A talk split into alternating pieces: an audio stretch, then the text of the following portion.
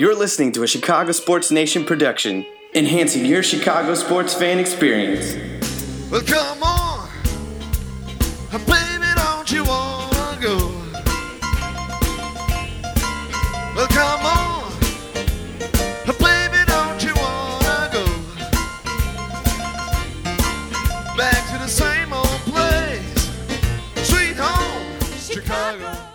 everybody, and welcome to Chi Sox Weekly. This is episode two, presented to you by White Sox Nation.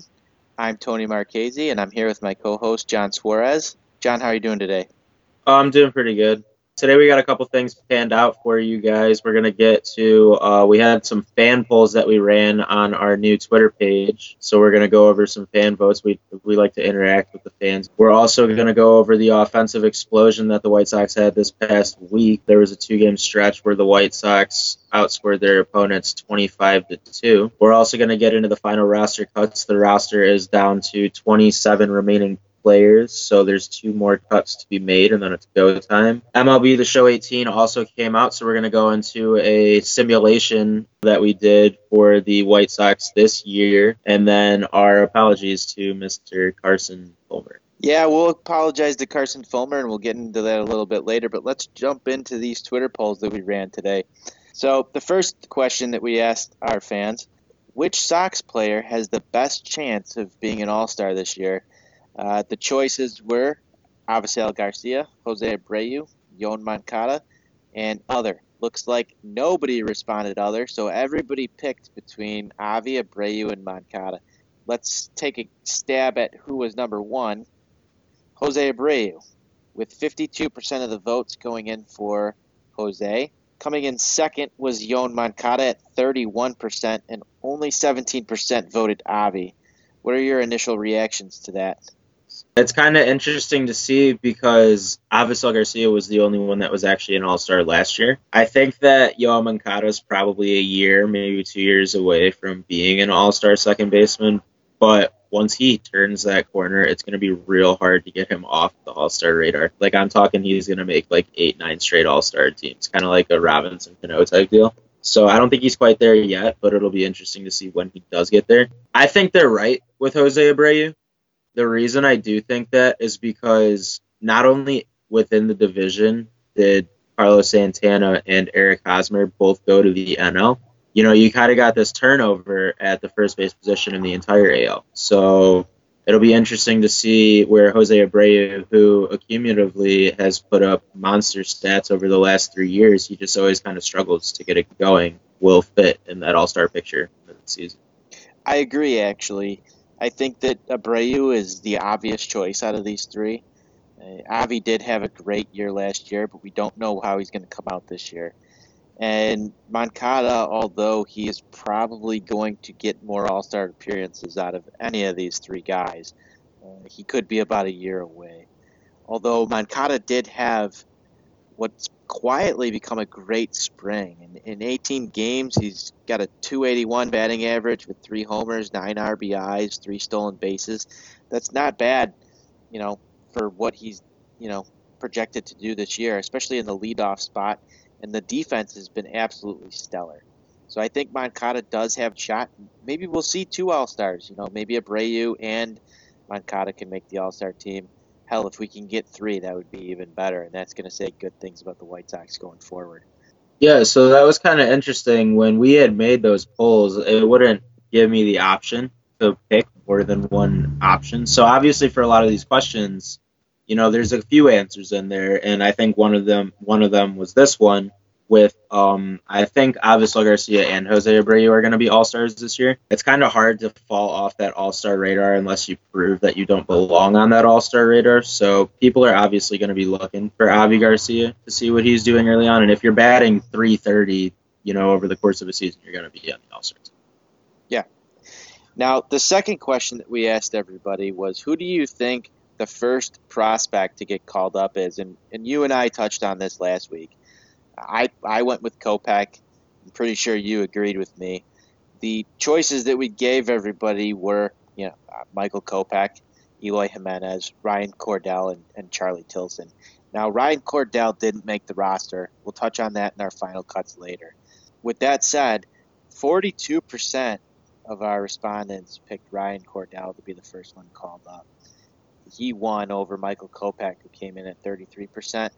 And then 13% went to Charlie Tilson, and Eloy actually brought up the rear at 12%. And my initial reaction to that is that's pretty much spot on. I think Ryan Cordell, he proved that he should make the roster, and I think the only reason that he didn't was Ricky's insistence on carrying that extra relief pitcher. Kopech probably going to come up second out of this bunch after a few starts in the minors, and I, I touched on why last week. I think they want to make sure that he gets past all of the, you know, things that he needs to get past so that they can have that extra year of control. I think that everybody responded pretty much spot on with what's going to happen. What do you think, John?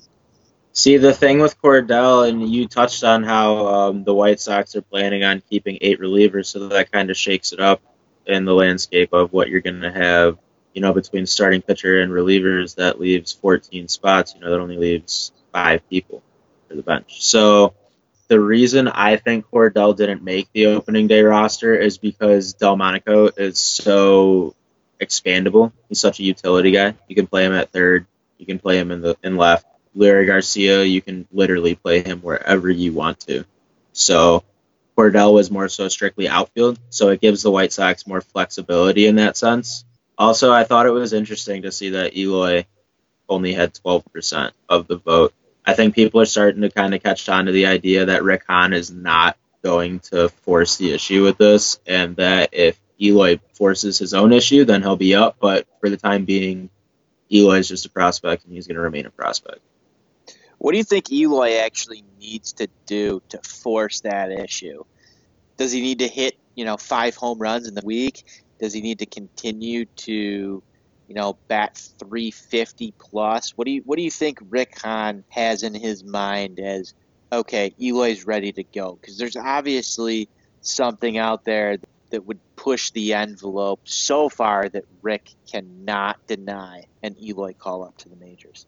See, it's interesting that you say that, and it hates me to say it because I do hate the Chicago Cubs, but I think they're going to kind of follow the Kris Bryant plan. You know, Kris Bryant destroyed the minor leagues when they called him up. They, he kind of forced the issue. He had to, like, they had to call him up. You can't just keep a guy that's tearing it up down in the minor leagues. So yeah, kind of like you said, he's got to be on the key of like like 330 to 350 He's got to have a healthy amount of home runs, and the power stats have to be there. He has to prove that he can absolutely make an immediate impact on the major league club. Moving on to the next poll we ran. How many wins do you think the Chicago White Sox will get this year? The choices were 80 or more, 70 to 80, 60 to 70. And we had the most votes for 70 to 80 at 53%. 26% came in with 80 or more, and bringing up the rear was 60 to 70 at 21%. That's showing that uh, the fans are pretty positive on, on this year's White Sox, with you know most votes coming with 70 or more total. What that showed me right there was that half the voters were realists, quarter of the voters were very optimistic, and another quarter were very pessimistic. I do believe that the White Sox are going to kind of sit right in that 70 to 80 range. So, you know, our listeners kind of nailed that one. Uh, I did run a prediction earlier. I finally released my um, actual record prediction. So I put the White Sox at 77 wins this year. I think it's right under 500. It's five games under. It's like a quick little swing. I also did put a little side note that that could swing five games up or that could swing five games down, kind of depending on who they call up, what they're doing as a team, all that good stuff. I think it's more so going to swing down than swing up. I really, really am sold on that this team is a year away. They don't have enough. They don't have enough in the back end of the rotation. They don't have enough quality relief pitching. They have relief pitching. I don't think they have enough quality relief pitching. And they're not going to be able to score enough runs to be able to back the pitching that they have. Well, uh, I've got them finishing 83 and 79, and we can debate this a little bit later. But I don't think we're going to have another tank season and the votes kind of showed that we're we're hovering at least around 70 to 80 wins. I think it's going to be a much better year to watch White Sox baseball than it was last year. Getting into the next question we asked everybody, who's the best relief pitcher this year for the White Sox? The options were Nate Jones, Soria, Luis Avilan, or other, and comment your answer.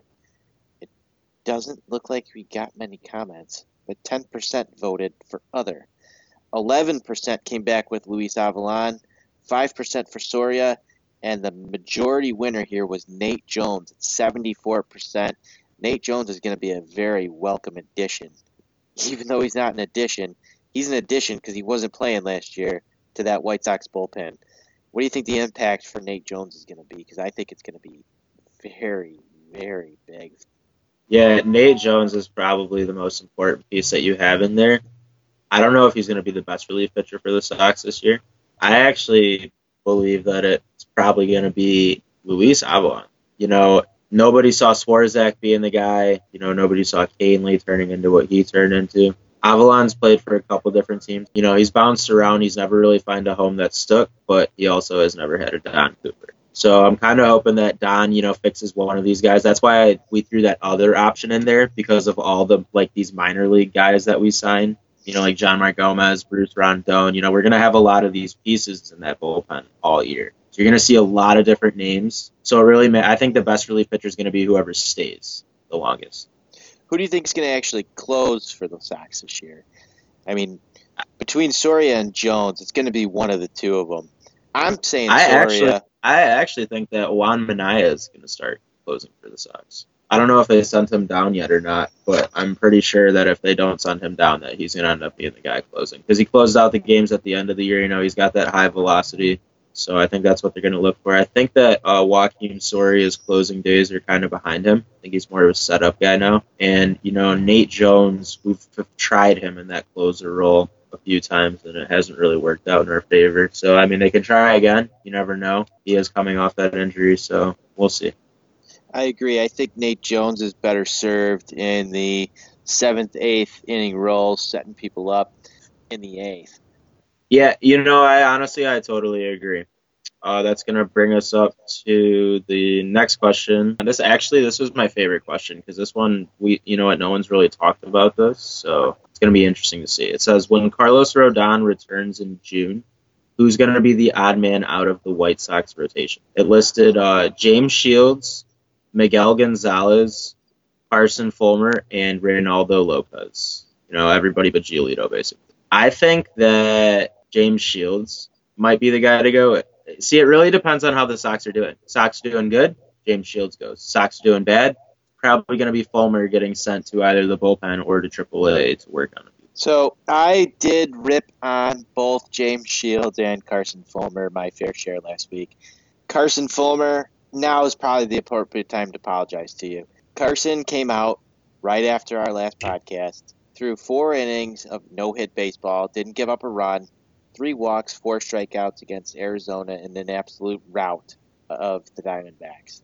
Carson has obviously made the rotation at this point in time. It's not Hector Santiago. I think we'll give Carson the benefit of the doubt if he continues to pitch that way to stay in that rotation. James Shields still hasn't proven it for me. I agree with you. If the Sox are doing well, it's James Shields that needs to go. If the Sox are struggling and Carson Fulmer has struggled the way he kind of did start spring training, Carson is the obvious choice. I think the fans also voted that way. 52% come back with Carson Fulmer as the guy that gets kicked out of the rotation when Rodon's back. 18% said Miguel Gonzalez. I can't see Miguel Gonzalez getting dropped out of the rotation unless he's traded. James Shields came back with 24%. I could see James also being traded if he's serviceable throughout the first half of the year, but I think Carson Fulmer's probably the guy that gets dropped. I still don't see him as a long term option in the rotation especially with Kopech coming up. You still have Rodon. Carson Fulmer's probably the odd guy out there. Reynaldo Lopez isn't going anywhere. Neither is Giolito. There's just no other option. James Shields is probably going to be gone for Kopech. Miguel Gonzalez probably for Alec Hansen. And then you'll have your rotation Rodon, Kopech, Hansen, Lopez, Giolito. I think that's what the rotation probably going to look like next year, if not 2020 unless there's a free agent signing. Speaking of free agent signings, let's get into the next question. Who is the biggest free agent name that the White Sox land this upcoming offseason? And the, the contestants here were Manny Machado, Charlie Blackmon, Dallas Keuchel, or other. The results came back with Manny Machado at 68%, Charlie Blackmon at 23%, and only 9% for Dallas Keuchel. John, what do you think about those results? I think what was most interesting about that is while the Sox might potentially make a push for all three of those guys, the most realistic guy that you're going to see in the Sox jersey next year is going to be Charlie Blackmon, in my opinion. You know, Machado is going to be very, very hard to get. The Sox already kind of tried to trade for him this year to basically show their interest. I think is why they started up those rumors this at the winter meetings. But the thing with Machado is everybody else wants him you know, he's not the biggest name in free agency next year. Obviously, you got Bryce. So it'll be interesting to see. The Sox are obviously going to put an offer out for Machado, but Machado switched to shortstop this offseason. So if Tim Anderson has a good year, he's not going to want to move out of shortstop. I know Machado's not going to want to move back to third base. So that'll be interesting to see. It'll also be interesting to see, you know, like the progression of the young guys to see if they even really need to go out and sign one of those top of the line aces or if they can just kind of like maybe do it how the Astros did it and just work these guys up gradually and then eventually have a starting five rotation, you know, four or five guys off of people that came up strictly through their farm system. Well, I don't think they actually need to sign a Dallas Keuchel. This team might be able to get by on a trade deadline rental next year to, to push into the wild card if it's not this year that they actually contend. But a big free agent signing would go a long way for this club. They haven't in the past made these big free agent signings on young, you know, long term talent. A lot of their free agent signings, like we touched on last week, are older guys who are on their last legs. Signing a guy like Machado or Blackmon or even Dallas Keuchel would be a huge step forward for the White Sox organization, something that's kind of out of the norm for them. I would love to see Machado at shortstop on the south side. Do I think it's going to happen? I think it's a far shot. You definitely need to figure out third base still. I would almost rather them hold out for Nolan Arenado uh, in 2020 rather than going after Machado, just because of the positional conflict that that would cause for Tim Anderson. If Tim Anderson has a good year this year, going out and signing Machado, I think would send him the wrong message. Charlie Blackmon somewhat makes sense, but John, let's talk about Adam Engel. If Adam Engel has a great year this year in center field, and then you've got Eloy and Avi, if trade you re-sign Avi, well, yeah, you'd have to trade it. You'd have to trade Avi at that point. If you're gonna sign Blackmon, you have to trade Avi. No, I'm saying trade Engel. If Engel has a great year, trade him. You know, you're so stacked up with these young center field prospects. You don't. I mean, you really don't need Engel. What do you get back for a guy like Engel, though? That's that's my question. For a guy who had a very poor offensive showing in 2017, for him to come out and hit in the first half of 2018, I don't know if he's that movable.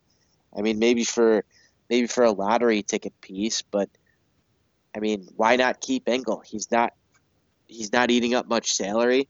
He's got great defense. You could always use him in a bench role. But I mean, granted, I would definitely take Charlie Blackmon over Adam Engel any day of the week. And I think that's like next year we're going to start to see that turnover. We're going to start to see those guys that you know, like me and you are sitting here like not so debating but questioning like if Engel can have this great year. The Sox are going to go get somebody that they know is going to have that great year, opposed to like relying on maybe Adam Engel is going to be good for however so long. I do see them keeping him. You know, I mean, I'm saying if he has a good year, trade him. If he stays how he is now, you keep him and you use him for what he's worth. You use him as a as a rotational guy. You use him for someone that you can bring in, in the eighth inning to pinch run for someone that can't run at all. You know, something like that. But I don't see Adam Engel's not a starting center fielder on a division winning baseball team. So his lifespan in the White Sox lineup isn't very long, in my opinion. I agree with you there. And Adam Engel as a defensive replacement in the eighth, ninth inning on a White Sox club means that the White Sox are winning ball games. And that's absolutely going to say that the White Sox are in contention. So going out and getting a guy like Charlie Blackmon, I think is a is a good move for the White Sox next year. It's always fun to think about the future, but obviously we got to get through this year first before we start dreaming. Yeah, that wraps up our uh, question segment, our fan polls from our Twitter page. We'll probably run a few more of those throughout the course of the year. It was pretty exciting interacting with the fans. Uh, if you ever have any questions, go ahead and DM us at Chi Sox Weekly, all one word, on Twitter. We are always available to answer questions. We're looking forward to, you know, kind of getting some questions, picking your brains, and putting your questions on the air. For the next um, segment that we were going to bring up, we're going to bring up the final cuts. You know, the Sox are kind of nearing that final cut mark. They have 27 remaining on the roster. Um, you bring the cuts down to 25, so there's two more names that have got to go. A couple big names we saw go this week. You want to tell us a little bit about that, Tony? Yeah, the biggest name I think we lost this week was Ryan Cordell. Now, Ryan was expected to make the roster by many people, including yourself. I was a little hesitant to put Ryan Cordell in the opening day lineup or even on the bench, but Ryan had a great spring. He appeared in 17 games. He got 41 at bats. He had 13 hits. He had two triples, four doubles, eight RBIs. He stole a base. He walked seven times. He was batting 317. That's kind of a, a, a major shock when you look at those numbers for somebody who got cut. But as we keep talking about, that outfield's kind of crowded. And the Twitter poll also showed that Ryan Cordell is a fan favorite to get called up right away. I think that he probably does belong in AAA, making starts every day with those kind of numbers. Got to keep him active. If he's not going to start in center field or in left field on the on the south side, you got to get him some at bats. Charlotte's probably the best place for him at this point in time. The other one who was cut that was also a major surprise was Chris Volstad. Chris was having a great spring. We touched on that last week. You know, two more cuts to go.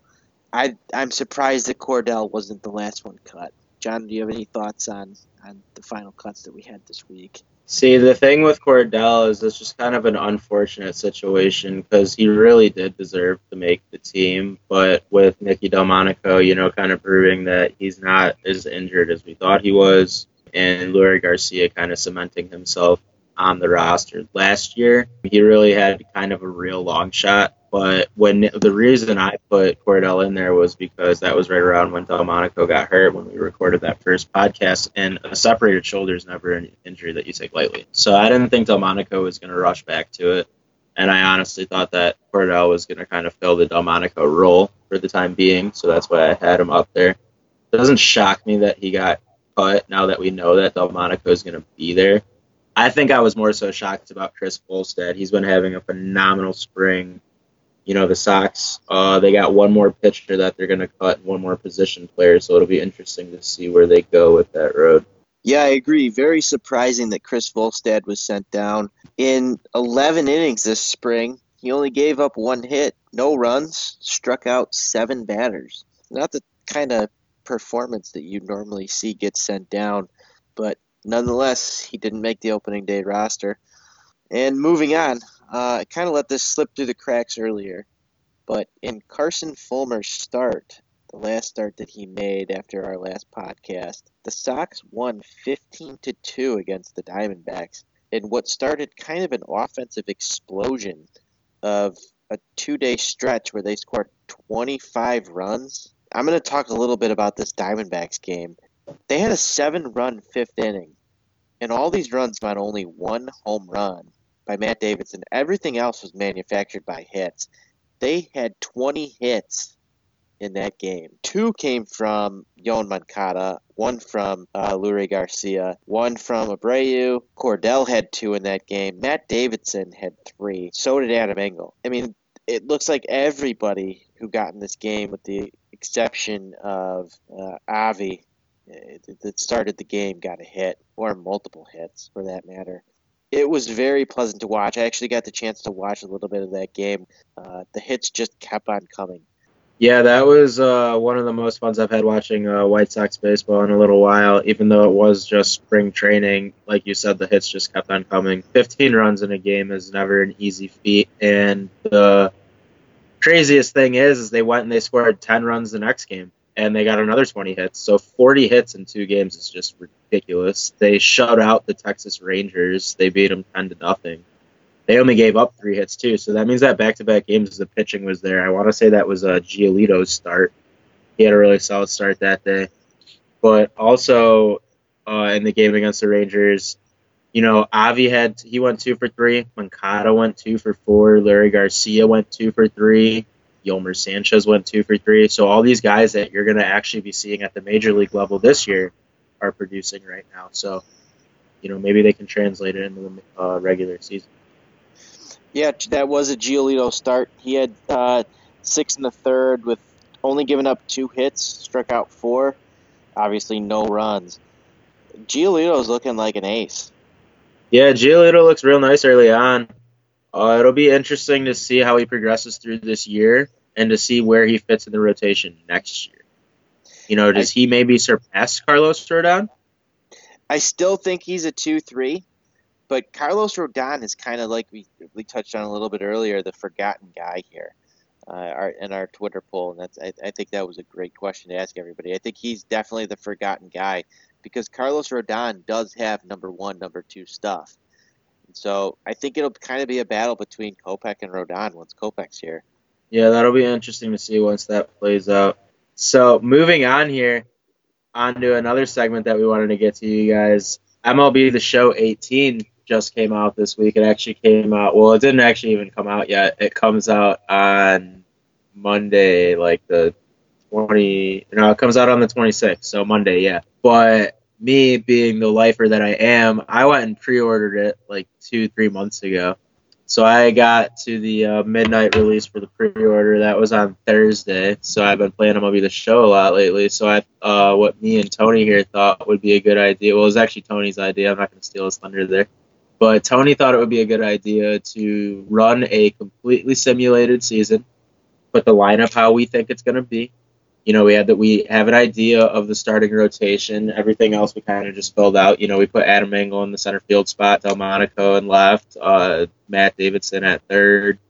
So the DH we didn't really have control over, and I'm not going to go back and look at every single box score. But MLB The Show 18 thinks that the White Sox are going to go an abysmal, even worse than last year, 64 and 98. What do you think about that, Tony? Ouch. Ouch, that is bad. Uh, I don't think that the Sox are going to actually finish the season that terrible. That puts us in probably last place. What what did that have us in finishing in the AL Central? that would have definitely put us in. Let me pull it up. I have it pulled up. that would have put us in. I want to say it would have been second to last place because I think the Tigers had like 64 wins last year. So it would have put us in like a top five draft pick slot again, which you know you can't hate if you're not going to make a playoff spot this year. Maybe tanking is the option, but you know, like you and some other people seem to think the White Sox do have what it takes to make the playoffs this year. Yeah, the Tigers, I was right. They went 64 and 98, so it would have been the same exact record as the Detroit Tigers. So. That's I th- I don't see the Sox finishing that low. Although a few injuries, and I know we're not going to get into the nitty gritty of, of what this sim ran, but uh, a few injuries, and I think the Sox can have the potential to be that bad.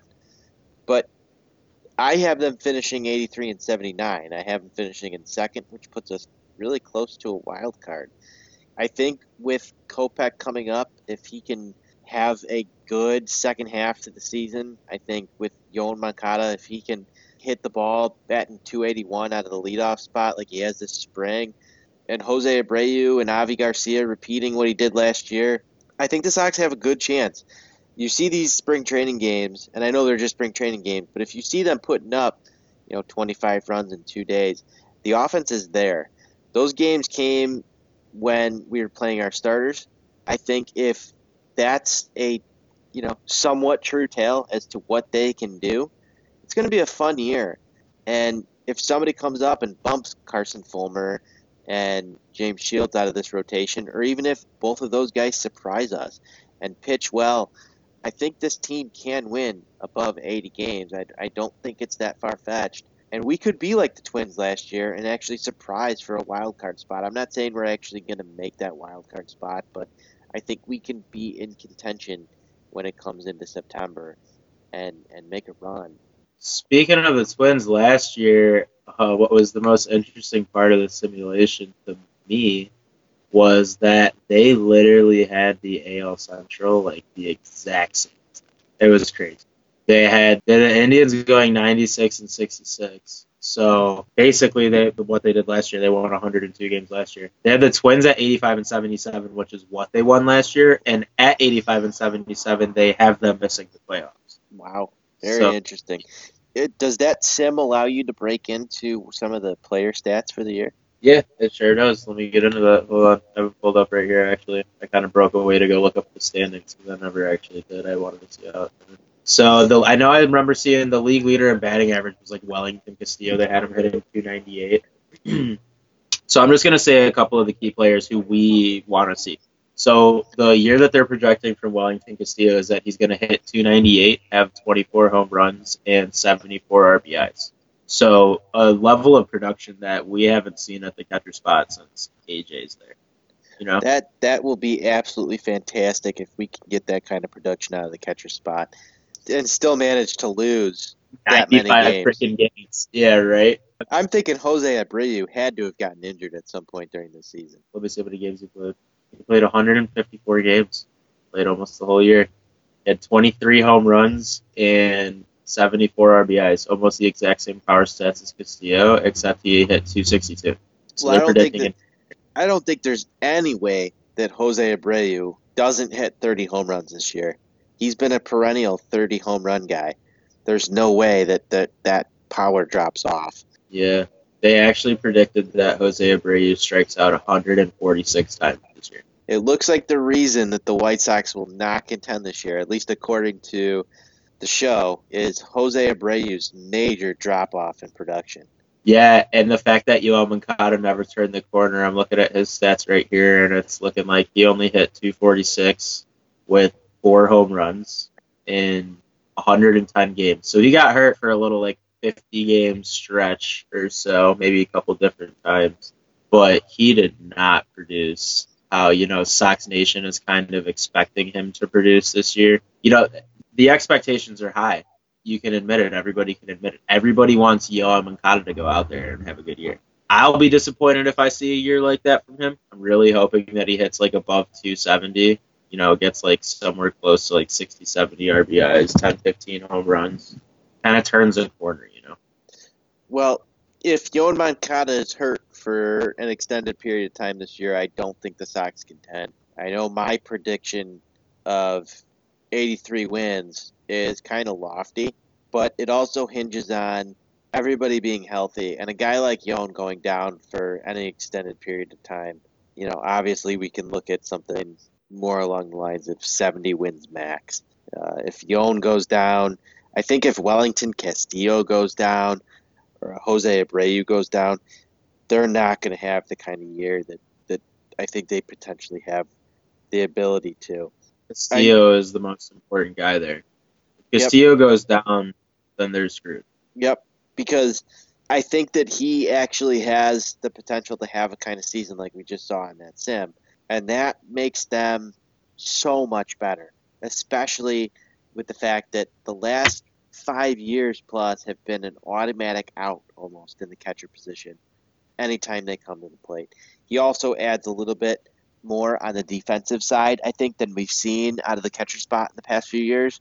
So, you know, Wellington Castillo is going to be a big piece for this club this season and next. that was it for the hitting. You know, they had Avi Garcia making the All Star team, but he didn't have that great of a year. He only hit 270, so I'm assuming that he had a hot first half and then kind of cooled off.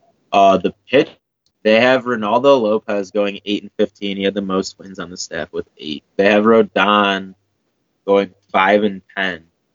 So when he comes back, that's what they project him to do. I actually did when I did the sim. I put Rodon in the minors so that he couldn't play, and then called him up around like I think I called him up on the draft because it stopped the sim, and that was like right around June. So that was, and I think that's when they're projecting him to come back. So that's what they thought he was going to do. They had Miguel Gonzalez going four and sixteen, and then Giolito going three and eighteen, and James Shields. This is the craziest thing ever. I want, I want, I wonder if I can get a picture of this. He went one and twenty-two. His ERA was seven, seven point three. Absolutely terrible pitching out of James Shields. Oh my god. I think I, laughing. I, That's I think. James Shields would be DFA'd if he went with what did you say one and twenty seven, No, one. I think one in twenty-two. one and twenty two. If James Shields goes one and twenty two this year for the White Sox, we've got some major, major issues. Yeah, I- that would be really interesting to see. I'm laughing at how bad that is. But There's no way that that they actually let him get to that. Like he will for sure. I mean, his contract is a ton. It's like a twenty million dollar contract. I was looking at it today, and I, I think you had mentioned uh, that that he's maybe tradable. He's there's no way to trade. him. They can't trade. him. He's so untradeable. He's probably the most untradeable dude in the whole in all of Major League Baseball. How do you let a So- pitcher go one and twenty-two? I, I need to talk. I need to talk to MLB the Show Rick Hahn and You sim the whole season, out. and you don't, you sim the whole season, and you don't stop and check the stats at any point, and you never make a change about it. I probably sh- I never called up, or I never called up Kopech, and I never called up Jimenez, so that'll definitely make a huge difference. But if the Sox are doing that bad, you're not gonna see Kopech until September. Well, maybe we need to rerun this sim, but uh, either way, uh, not looking good for the Sox according to MLB the Show, and it looks like uh, we're to be having another top five draft pick next year. Yeah, right. Future guest, future guest on White Sox Nation. A bit of breaking news and a breaking development. So, in the Twitter sphere this week, uh, Section 108, which is like a local sports group that is ran by a bunch of uh, diehard White Sox fans. We kind of got to interact with them for the first time and kind of meet them. But they all sit, they're all season ticket holders in Section 108 at well, what started was Comiskey. They call it Comiskey still, so they're true loyal White Sox fans. Um, they had a March Madness of White Sox personalities. With March Madness going on, they filled out a bracket of all the White Sox personalities that are out there. They had a couple different regions. They have like bloggers. They have the actual writers for the White Sox. They have uh, Sox Twitter personalities. They have all of it. So they started a bit of a ruckus on Twitter this week. Uh, Twitter was kind of going crazy, so we kind of told them we want to have them on the podcast, and they told us they'd be more than happy to come on. So look for them in the future. Now, yes, they are going to come on our show, but I also want to ask you, who do you think's going to win this competition? Who's your money on? If we had to make a bet right here on air, who's your money on to win this? White Sox Dave. White Sox Dave has like a crazy following. I I- would put some money on White Sox Dave as well, but I do think you know somebody from the 108 has a chance to win this. Uh, See, but then if that happens, then I think that there would be some sort of bias. There's too many voters involved for like something like that to happen. They're actually like they're getting crazy feedback on it, and I'm pissed that we didn't think of something like that. And I'm also pissed that we didn't make it. But hey, there's always next year. there is, and I'm hoping that next year you and I are up in the in in the in the field of competition. I think we could we can get in there and and probably lose round one, but at least we'd have our name out there. Hey, if we keep getting people to subscribe, you know, like, comment, you know, leave positive ratings on the podcast, and we keep getting our name out there, nothing but good things can happen. So at least uh, at least we got a consensus. We're going White Sox Dave. White Sox Dave. We wish you the best in this competition, and uh, I think we're we're both going to vote for you from here on out. Yeah, we're rooting for you, White Sox, Dave. Uh, glad we kind of came to an agreement right there because I would have bet money on nobody else. I really think that's White Sox Dave's uh, bracket to take. That is probably just going to about do it for us this week. Uh, we are going to bring you a reaction podcast opening night on Thursday after the Sox play the Royals. Tony, you got anything on that? I'm calling a White Sox winner. All right. Hoping for the White Sox win. We will talk to you guys soon. And until then, go White Sox. Go Sox. Well,